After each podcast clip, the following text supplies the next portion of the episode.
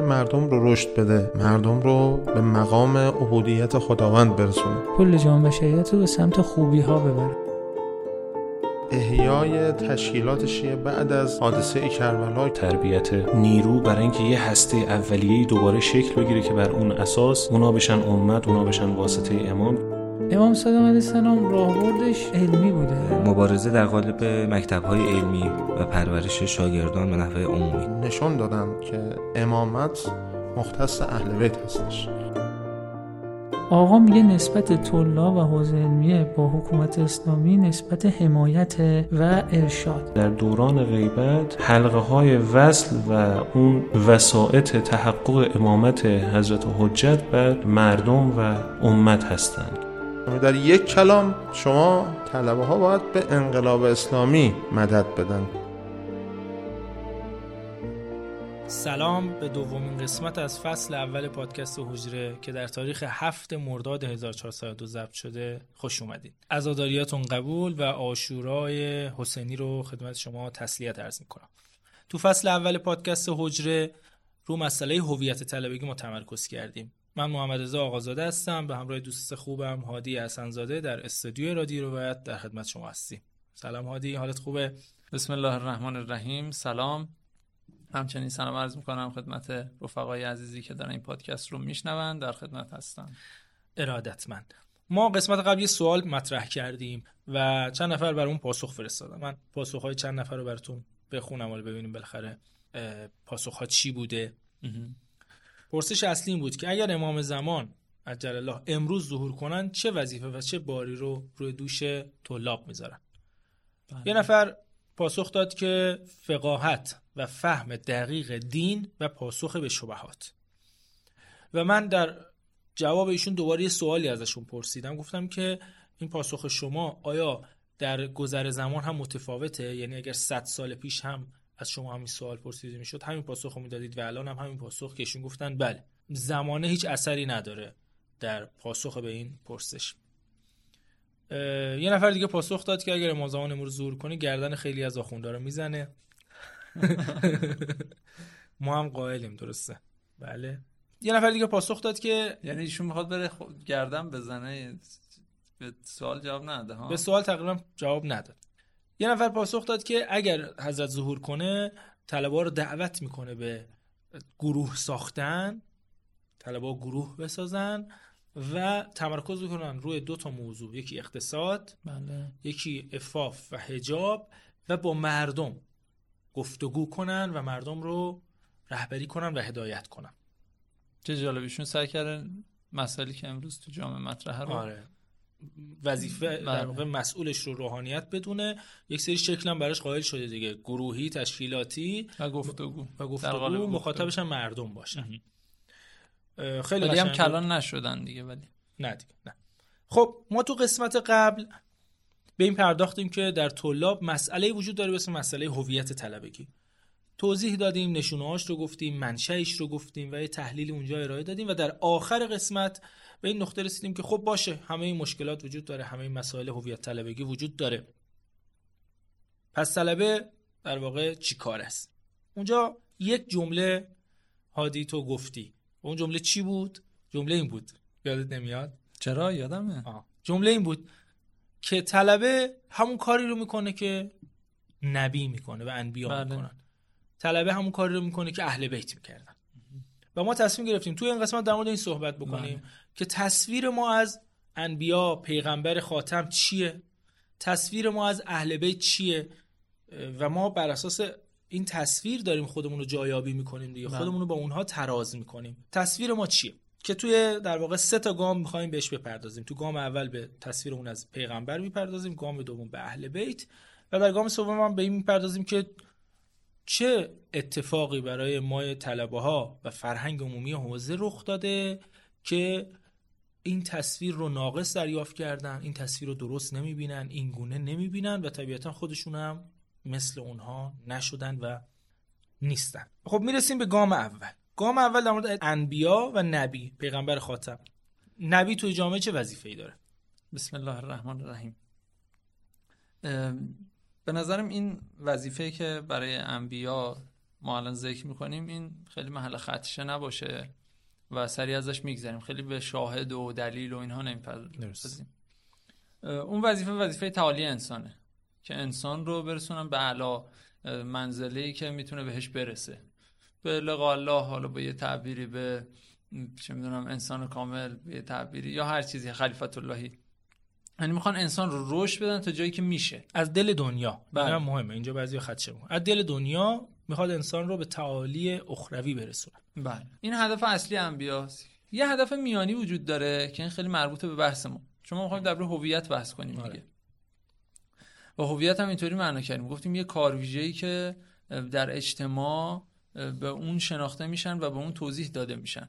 یعنی وقتی میگیم مثلا طلاب چی کارن شروع می‌کنن توضیح دادن کار ویژه خودشون در جامعه و اون میشه در واقع به نوعی هویتشون. انبیا هم همینن. هویت انبیا چیه؟ کار ویژه انبیا چیه؟ همینه که الان می‌خوایم توضیح بدیم. اون هدف میانی چیه؟ تشکیل جامعه اسلامی. یا حالا چون حکومت دینی. آره انبیای دیگه هم مطرحن. ما می‌تونیم بگیم تشکیل جامعه الهی. یا به تعبیری که حضرت آقا توی کتاب طرح کلی اندیشه اسلامی در قرآن دارن میگن کارخانه انسان سازی ایشون میگن که انبیا اومدن دست مردم رو بگیرن به خدا برسونن.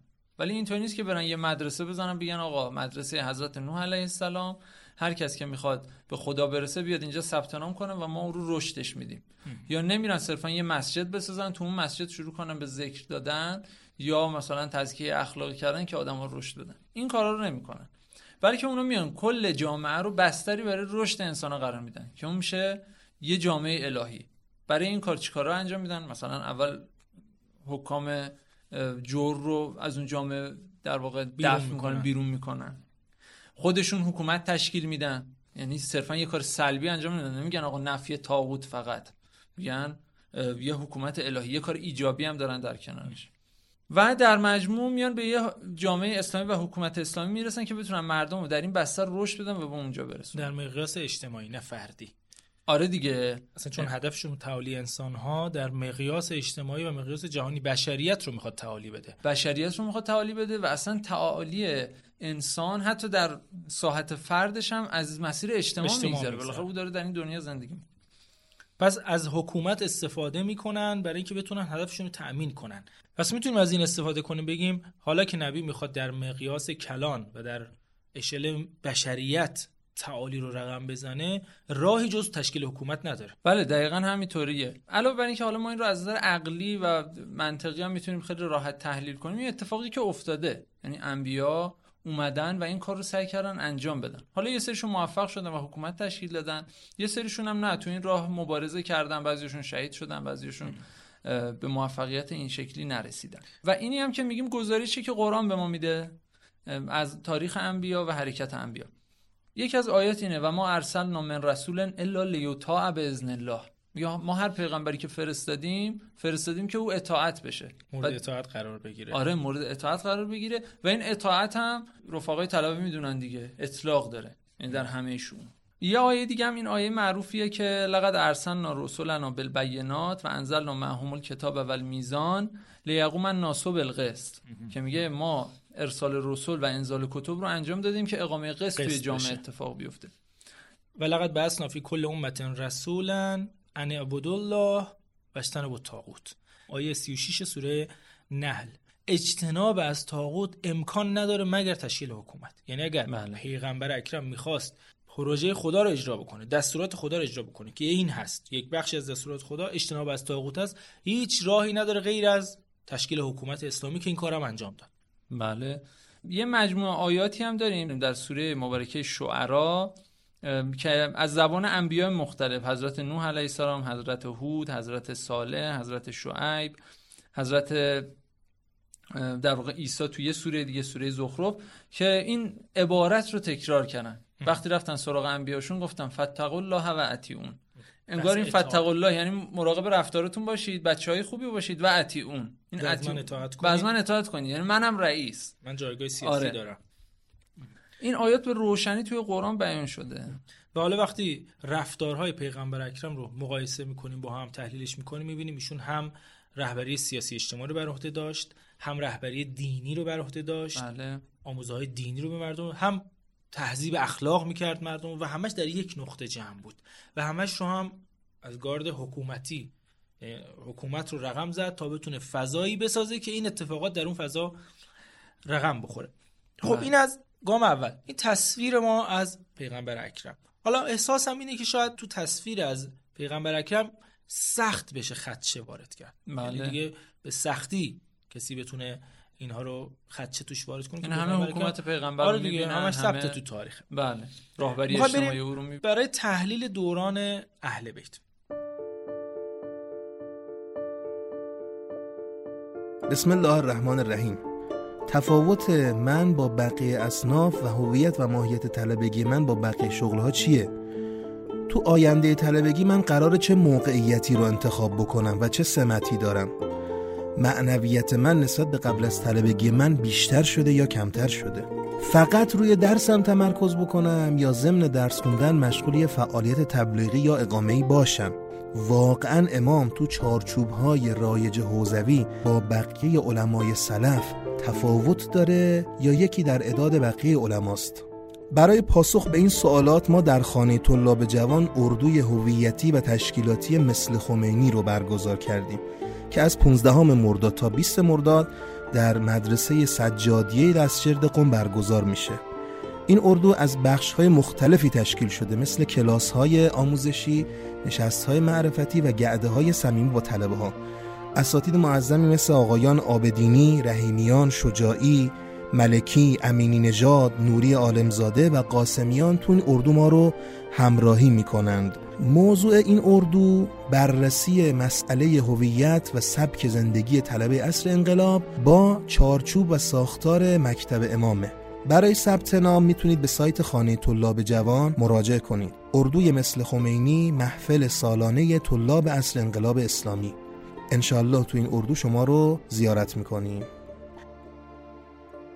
برای رفقایی که این بحث هویت طلبگی رو پیگیری می‌کنن این اردوی مثل خمینی رو پیشنهاد میدم.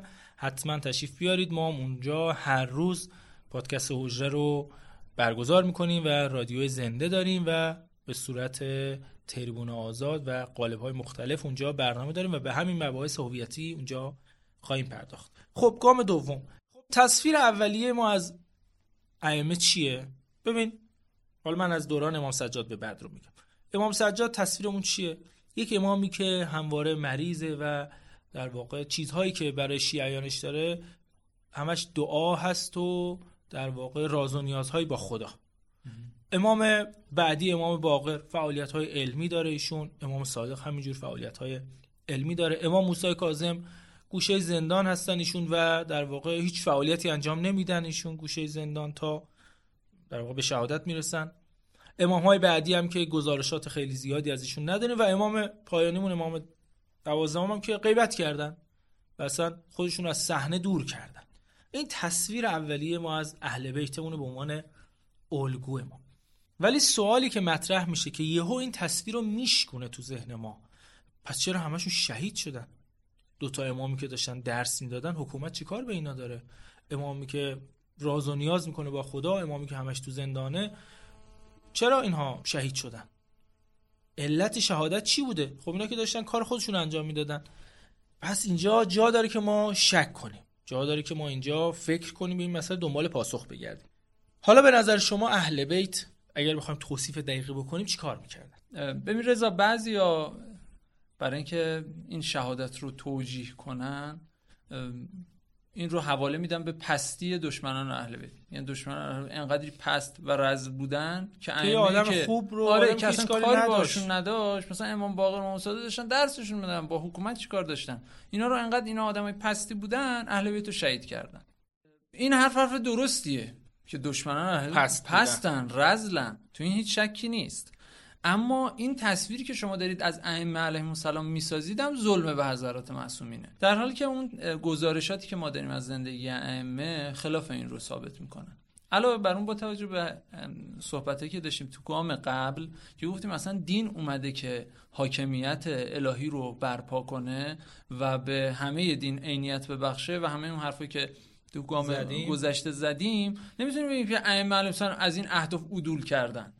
دین اومده اقامه قسط کنه. مثلا امام سجاد گفته حالا دیگه نیاز به این کار نیست. یا حتی یا حتی ممکنه بگن که نه نیاز هست. دیگه از دستمون خارج شد دیگه حکومت رو گرفتن ما هم دیگه تکلیفی نداریم.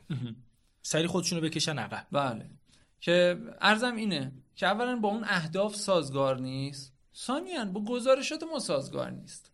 یعنی ما از زمان حضرت امیر که شما تلاشای ایشون رو برای حفظ حاکمیت خودشون قشنگ می‌تونید ببینید. یعنی بعد از ماجرای سقیفه که اتفاق افتاد حضرت امیر تلاش می‌کنن حکومت رو حفظ کنن. و بعدا که مردم میان سراغ ایشون برای حاکمیت ایشون میپذیرن. گرچه خب شرط نصرت رو می‌ذارن یعنی اگر مردم به من کمک کردن من این حکومت رو میپذیرم که خود حضرت می‌فهمم که یه جمعی حاضری که به من کمک کنه. و همچنین امام حسن. مثلا ما امام حسن و امام صلح تصویر می‌کنیم. تصویر می‌کنیم و یه سری من این واژه سوء استفاده می‌کنن در حالی که اولین اقدام امام حسن بعد از حکومتشون ادامه دو تا جاسوسه. یعنی کامل گارد این رو گرفته که در بله دشمن. در مورد دشمن که ماویه رو زمین بزنه و حکومت رو به صورت کلی اونم نه فقط در حوزه مثلا فرض کنید کوفه حتی برن شام رو هم برگردن به حاکمیت اصیل اسلام. این رفتار رو ما در ائمه اول به آشکارترین صورت داریم می‌بینیم. حضرت سید الشهدا که با یزید بیعت نمی‌کنن و دعوت مردم کوفه رو میپذیرن به سمت کوفه حرکت می‌کنن. کامل این رفتار رفتار حاکمیتیه. و اینم خیلی جالبه که مردم زمانه اهل بیت اون رو اونها رو به عنوان رهبران سیاسی و راهبران اجتماعی دارن می‌بینن. یعنی دعوتنامه ای که مردم میفرستن برای سید و شاده به چه دلیله؟ مردم کوفه همشون شیعه به معنایی که ما امروز بهش اعتقاد داریم شیعه مثل ما نبودن. اینو کسانی بود که امیرالمومنین قبول داشتن خلفا هم قبول داشتن. ولی نامه می‌نویسن به عنوان یه شخصیت برجسته اون دورانی به سید الشهدا که شما بیاین و امیر ما بشید یا تو بحث فدک رو که مطرح میشه که اینو برای ائمه بعدی ما هستن دیگه بله. که حضرت امام کاظم وقتی می‌خوان حدود فدک رو برای خلیفه عباسی بگن از شرق عالم اسلامی تا غرب عالم اسلامی. یعنی اون هیته و حوزه حکومت اسلامی رو بیان می‌کنن و میگن حق ما از فدک اینه. حالا ممکنه درباره ائمه ابتدایی ما یعنی از حضرت امیر علیه السلام تا حضرت سید الشهدا سر این مسئله خیلی اختلافی نباشه که اونا به دنبال حاکمیت اسلامی بود حالا این حاکمیت اسلامی هم که میگیم منظور اون کارویژه‌ای و طرحیه که اهل بیت و در واقع انبیا و اوصیا دنبال می‌کردن که دین رو تحقق ببخشن در در واقع عالم خارج. بعد از ائمه سلاس و ابتدایی ما این خط رو کامل می‌تونیم یعنی هم در حیات زین العابدین علیه السلام و هم در زندگی امام صادق و امام باقر و باقی ائمه. که اینها چیکار می‌کردن؟ یک مبارزه؟ که یه مبارزه حاد سیاسی داشتن. اولا شما حضرت زین العابدین رو حالا ما چون فرصتمون کمه برای هر امام می‌تونیم تنهایی اشاره کنیم. حضرت زین العابدین رو در ماجرای اسارت می‌بینید. چه در کوفه و چه در شام سخنرانی حضرت موجوده. اگر ایشون قرار بود از موضع پدرشون عقب نشینی کنن باید با یزید بیعت می‌کردن. همون مسیر رو ادامه میدن و البته انتظارم دیگه نباید داشته باشیم. حضرت زین العابدین مثل پدرشون مبارزه آشکار و با شمشیر داشته باشن. نه طبعا مبارزه مخفی میشه. چون اگرم حضرت زین العابدین بله حضرت زین العابدین شهید می‌شدن دیگه اثر شهادت سید الشهدا رو دیگه نداشت. بله. در دورانهای بعدی ببینید مثلا در دوره امام صادق علیه السلام مردم می اومدن سراغ حضرت و می‌گفتن که آقا شما چرا قیام نمی کنید ببینید یعنی شرایط رو امام شما که حقتونه شما که جایگاهتونه چرا قیام نمی یعنی این پس زمینه بوده و, و اصلا شرایط اجتماعی هم تصور می‌کنن که الان دیگه فرصت این کاره. یعنی هم زین العابدین علیه السلام هم امام باقر علیه السلام فضا رو طوری آماده کردن که همه منتظر حاکمیت اهل بیتن. و مردم هم اینو می‌دونن. از اقصا طرف از خراسان پا میشه میاد پیش امام صادق و از او طلب قیام می‌کنه. حالا فکر کنم خیلی میشه دیگه. اینا رو توی کانال حتما می‌ذاریم. شواهد بله شواهد زیادی داره. ارزمون اینه با اون هدفی که ما گفتیم که ایجاد کارخانه انسان سازیه این هدف در دوران ائمه تغییر نکرده. هدف باقیه ولی تاکتیک ها عوض میشه چون شرایط عوض شده چون زمانه عوض شده. و, و یه سری اقداماتی اتفاقا به صورت زیرپوستی وجود داره. مثل شبکه وکلا. شبکه وکلا هست. خدمتتون آرزم که اصحاب معالی ا- هست. بله اصحاب اهل بیت هستن که توی شهرهای مختلف حالا نه در قالب وکالت به اون معنی که الان مصطلح شده پس ما اگه بخوایم شده. گام دومم جمع بندی کنیم میشه که اهل بیت هم به دنبال همون هدف با همون لوازمی بودن که پیغمبر خاتم دنبالش بود بله. تعالی انسان ها در زیل حکومت دینی و با اون ویژگی ها بله. ولی شرایط عوض شد اینها یه گام عقب کشیدن و در لایه های دیگه شروع به جنگ کردن قبل از اینکه وارد گام سوم بشیم از استاد علی مهدیان یک سوالی رو پرسیدیم و پاسخشون رو خدمت شما پخش می‌کنیم به عنوان میان برنامه ما ازشون پرسیدیم تفاوت تاکتیکایی که اهل بیت به سبب زمانه خودشون و شرایط خودشون داشتن به غرض امامت و راهبری شیعه چه درس و چه حاصل و چه فایده ای بر من طلبه و سنف روحانیت در سال 1402 داره. بسم الله الرحمن الرحیم و بین نستعین ببینید چند تا فایده و چند تا در واقع درس برای من طلبه داره. درس اول این که من می‌تونم یک زندگی کاملا دارای رسالت و مأموریت داشته باشم که متناسب با شرایط امروز جامعه ماست. یکی از این مثلا فرض کنید یه دورانی هستش دوران این هستش که من باید درگیر بشم مثلا فرض کنید با کمونیستا. یه زمانی است درگیر باید باشم با لیبرال ها یه زمانی است باید درگیر بشم با ساخت یک دولت. درگیر بشم با ایجاد یک شکل زندگی. یا نهادهای اجتماعی. اینو دوراناش با هم فرق می‌کنه. شما نگاه می‌کنید به اهل بیت می‌بینید هر کدوم توی دورانی یه نقشه کلی رو پیش می‌برن ولی متناسب با اون زمانه خودشون با شرایط زمان خودشون و میزان رشدی که مردم دارن این شکل کار متفاوته. و قیافه کار ممکنه مثل امام رضا بره تو دم و دستگاه معمول ممکنه مثل امام صادق کرسی درس بگذاره. ممکنه مثل امام سجاد مثلا فرض کنید که شروع کنه و یک شبکه ای از غلامان و اینها داشته باشه و با اونها کار کنه. و تربیت کنه و بعدم اونها رو جدا کنه. یا مثلا فرض کنید یک کار تشکیلاتی زیرزمینی رو در بعضی از دوران ها پیگیری کنن. این می‌خوام بگم که این که کی چه کار کنیم برای ما مسئله میشه. نمیگیم صد سال پیش آیت الله فلانی اینجوری بود آخوندی یعنی اساسا همین. نه. قیافه کار متناسب میشه با اون رسالتی که اگر هر کدوم از پیامبران بودند متناسب با اون برای مردم یه کاری می‌کردن. اون رو باید, باید کشف کنیم و همون رو پیش ببریم. ممکنه این رسالت بزرگتر از عمر ما بشه. عیبی نداره. خرج می‌کنیم خودمون رو که اون کار جبهه حق انشالله پیش بره و ظهور تعجیل بشه. خب رسیدیم به گام سوم. سوال اینه. ما این تصویر از پیغمبر داریم. این تصاویر رو از اهل بیت داریم. پس چرا فرهنگ حوزه اینجوریه؟ چرا فرهنگ حوزه خودشو پاسدار نظام نمی‌دونه؟ چرا نمیدوه که مشکلاتش رو حل کنه؟ چرا نمیدوه مسائلش رو حل کنه؟ مگه همه اهداف اهل بیت و انبیا تشکیل حکومت دینی نبود؟ حکومت دینی هم که از روز اول همه مسائلش حل نیست باید حل بشه. یعنی یه سیر طبیعی داره یه فراینده چرا حوزه این الگو رو نداره؟ اون الگوی اهل بیت رو که راهبری اجتماعی می‌کردن. و وسط میدون میجنگیدن برای اهداف در واقع دین با اون ویژگی ها. چرا این تصویر در حوزه الان وجود نداره؟ چرا فرهنگ ما اینجوریه و ما اینقدر فردی شدیم اینقدر منزوی شدیم دور از اجتماع اومدیم؟ برای فهمیدن چرایی این تصویر غلط باید یه پیشینه تاریخی رو در مورد تاریخ حوزه علمیه بگیم. این تصویر از اهل بیت که ما سعی کردیم یه ذرهش رو ارائه بدیم این تو دوران خود اهل بیت علیهم السلام هیچ خدشه بهش وارد یعنی برای همه اصحاب این روشنه که اهل بیت هم رهبر سیاسی و هم راهبر اجتماعی و همه اون شونی که توی صحبتات گفتی و سعی کردیم اینا رو تبیین کنیم همه اون شونو برای اهل بیت قبول داشتن. بعد از دوران غیبت دو جریان به وجود میاد نسبت به اهل بیت علیهم السلام. یه جریان اصیل حوزویه که اهل بیت رو در مقام رهبر سیاسی راهبر اجتماعی و البته رهبر علمی و معنوی می‌دونه و اتفاقا فقها هم ادامه همون جریان می‌دونه. درسته. و براش همه این شون رو قائله. و بعد از غیبت امام هم اینها شروع می‌کنن همون مسیر رو ادامه میدن. همون مسیر رو تبیین می‌کنن. بعضی جا دستشون بسته است. نمی‌تونن همه اون کارها رو انجام بدن. ولی در مقام تبیین شروع می‌کنن اینا رو تبیین کردن. که اینا شواهدش زیاد. زیاده و ما هم سعی می‌کنیم یه بخشش رو توی اون بسته مستنداتمون. انشالله بذاریم. یه جریان دیگه هم ایجاد میشه. یه جریانی که این جریان اصیل نمیشه اسمشو گذاشت. یعنی برخلاف اون جریان اصیل علما و فقهای ما علما رو از جریان سیاست و اداره زندگی جامعه دور می‌کنه.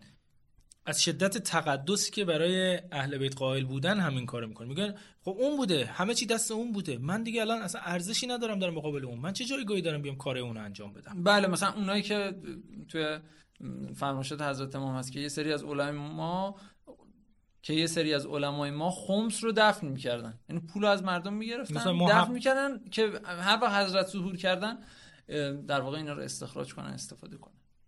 یه همچین جریانی هست که ما نمیگیم گفتی که این ممکنه به خاطر تقدس آره. تقدسی که اونها برای اهل بیت علیهم السلام قائل. ولی بالاخره می‌خوام یه بگیم یه پیش زمینه های یه رگه های این تفکر وجود داره. این کجا خودش رو نشون میده به شکل حاد و به شکلی که کلا به هویت اصیل حوزه ضربه می‌زنه؟ درگیری رخ میده. درگیری رخ میده. از دوره که استعمار و استکبار نفوذ می‌کنه توی حوزه ها و این فکر رو پرورش میده. حالا نفوذش به چه شکلیه؟ این تو تاریخ قابل بررسی مثلا بعضی موقع واقعا آدم میفرسته دو دفتر مرجع و خادم آره مثلا خادم یه مدرسه علمیه میشه توی دفتر مرجعی میشه توی دفتر مرجعی خادم میشه. یا مثلا واقعا میاد طلبه میشه رشد پیدا می‌کنه به عنوان حجت الاسلام و الله شناخته میشه.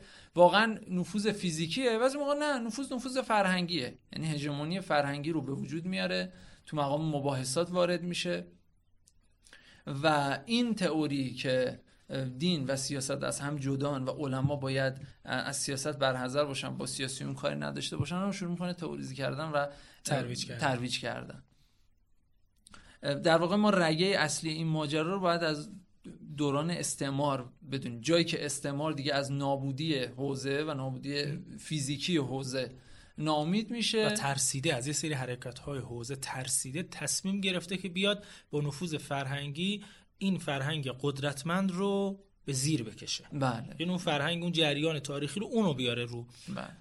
که می‌رسیم به دوران انقلاب و حضرت امام دیگه درگیره با اینها و بالاخره اتفاقات بدی رو هم رقم می‌زنن در نهزت بله. تو صده اخیر هم این خیلی روشنه. یعنی اگر کسی به منابع تاریخی مراجعه کنه و حتی همین الان بله. امروزی که ما داریم با هم صحبت می‌کنیم خیلی خطوط ارتباطی جریان جدای دین از سیاست با استکبار و استعمار روشنه و خیلی تو شک و شبه نیست. البته میگم بعضی موقع ما یعنی نمی‌خوام بگیم حتما هر کسی که قائل به جدای دین از سیاست نفوذیه. نه او تحت تاثیر فرهنگ غلطیه که اون فرهنگ که مهم اینه که زنده است. ما اگه اینو نشناسیم ممکنه گول در واقع زرق و برقش رو هم بخوریم. نه. که حضرت امام اینجا خیلی سفت و سخت با واجه های سهمگینی میسته متحجرین و اون حرفایی که تو منشور هست مارهای خوشخط و خال که اینها رو حالا یک قسمتی قراره در موردش گفتگو بکنیم. پس پس چرا فرهنگ ما الان اینجوریه؟ چرا ما تصویرمون مثل اهل بیت این گونه نیست که دشمنان ما از غیز ما رو شهید کنن؟ چرا ما وسط میدون نیستیم؟ چرا ما پای حل مسائل نیستیم؟ چرا ما دور از می‌دانیم؟ چرا دور از آزمایشگاه علوم دینی که حکومت اسلامی هستیم؟ چرا ما نمیایم وسط همه آن چیزی که آموختیم رو بیایم اینجا یاده کنیم مسائل رو حل کنیم مشکلات مردم رو رفع بکنیم؟ به خاطر یه اتفاق ذهنی به خاطر یه فرهنگ ذهنیه که ما خودمون تو اون جایگاه نمی‌دونیم. یه رگه های تاریخی داشته ولی استعماری رو پررنگ کرد. استعماری رو دمید و به قول حضرت امام کارگرم افتاد و ما الان دوچارشیم بله. و درگیریم و اگر نشناسیمش واقعا آسیب خواهیم دید. فکر می‌کنم گام ها رو همه رو گفتگو کردیم. انشالله در قسمت بعد می‌خوایم به خود طلبه بفردازیم یعنی بگیم آقا گفتیم مشکلات هویتی رو نشونه هاشو گفتیم منشأشو گفتیم تصویر از امام و اهل بیت رو گفتیم. گفتیم چرا الان فرهنگ جوریه حالا من چه وظیفه‌ای دارم؟ حالا من باید چه گاردی داشته باشم؟ من طلبه پای یکم پای دو هم پای پنجم پای هفتم پای دهم. 15 سال اومدم حوزه 20 سال اومدم حوزه. من باید چه گاردی داشته باشم؟ چه رفتاری از خودم نشون بدم؟ چه جایگاهی توی جامعه باید داشته باشم که انشالله در قسمت بعد بهش خواهیم پرداخت. خب سوال پایانی این قسمت که دوست داریم شما پاسخهای خودتون رو به صورت صوتی یا متنی به آیدی حجر پادکست بفرستید اینه. به نظر شما این جریان فکری که الان حاضره در حوزه جریان جدایی دین از سیاست این جریان چه ویژگی هایی داره؟ آدمهاش چه ویژگی هایی دارن؟ ما دنبال اسم نیستیم دنبال شناختن این جریان فکری و اندیشه هستیم. به نظر شما چه ویژگی هایی دارن؟ اینو برای ما توصیف بکنید. بر اساس تجربه خودتون که توی حوزه داشتید. خب به پایان این قسمت رسیدیم. چیزی که شنیدید قسمت دوم از فصل اول پادکست حجره بود. می‌تونید برای شنیدن پادکست حجره به کانال رادیو رود در ایتا یا صفحه رادیو رود در پادگیرهایی مثل شنوتو و Castbox مراجعه کنید. متن پادکست بعد از چند روز روی سایت رادیو روایت قرار می‌گیره. انتقادات، سوالات و پیشنهادات خودتون هم از طریق آیدی حجره پادکست H O J R E بدون H آخر. پادکست. تو پیام رسان ایتا برامون بفرستید. خیلی دوست داریم که نظرات شما رو بدونیم و با هم تعامل بکنیم. بزرگترین لطفی که می‌تونید برای ما بکنید اینه که اگه این پادکست رو دوست داشتید و حس کردید که محتواش به درد کسی از دوستانتون بخوره ما رو بهش معرفی بکنید. با تشکر از شما. عذرخواهی می‌کنم طولانی شد. این قسمتمون خیلی حرف داشتیم خیلی هاشو نزدیم. ولی دیگه مجبوریم حرفا رو تا حدی بزنیم و شما هم تحمل بکنید. یا علی مدد من حرفی ندارم هادی جان. خیلی ممنون. انشالله که گفتگوی خوبی باشه. یا علی. خداحافظ. خداحافظ.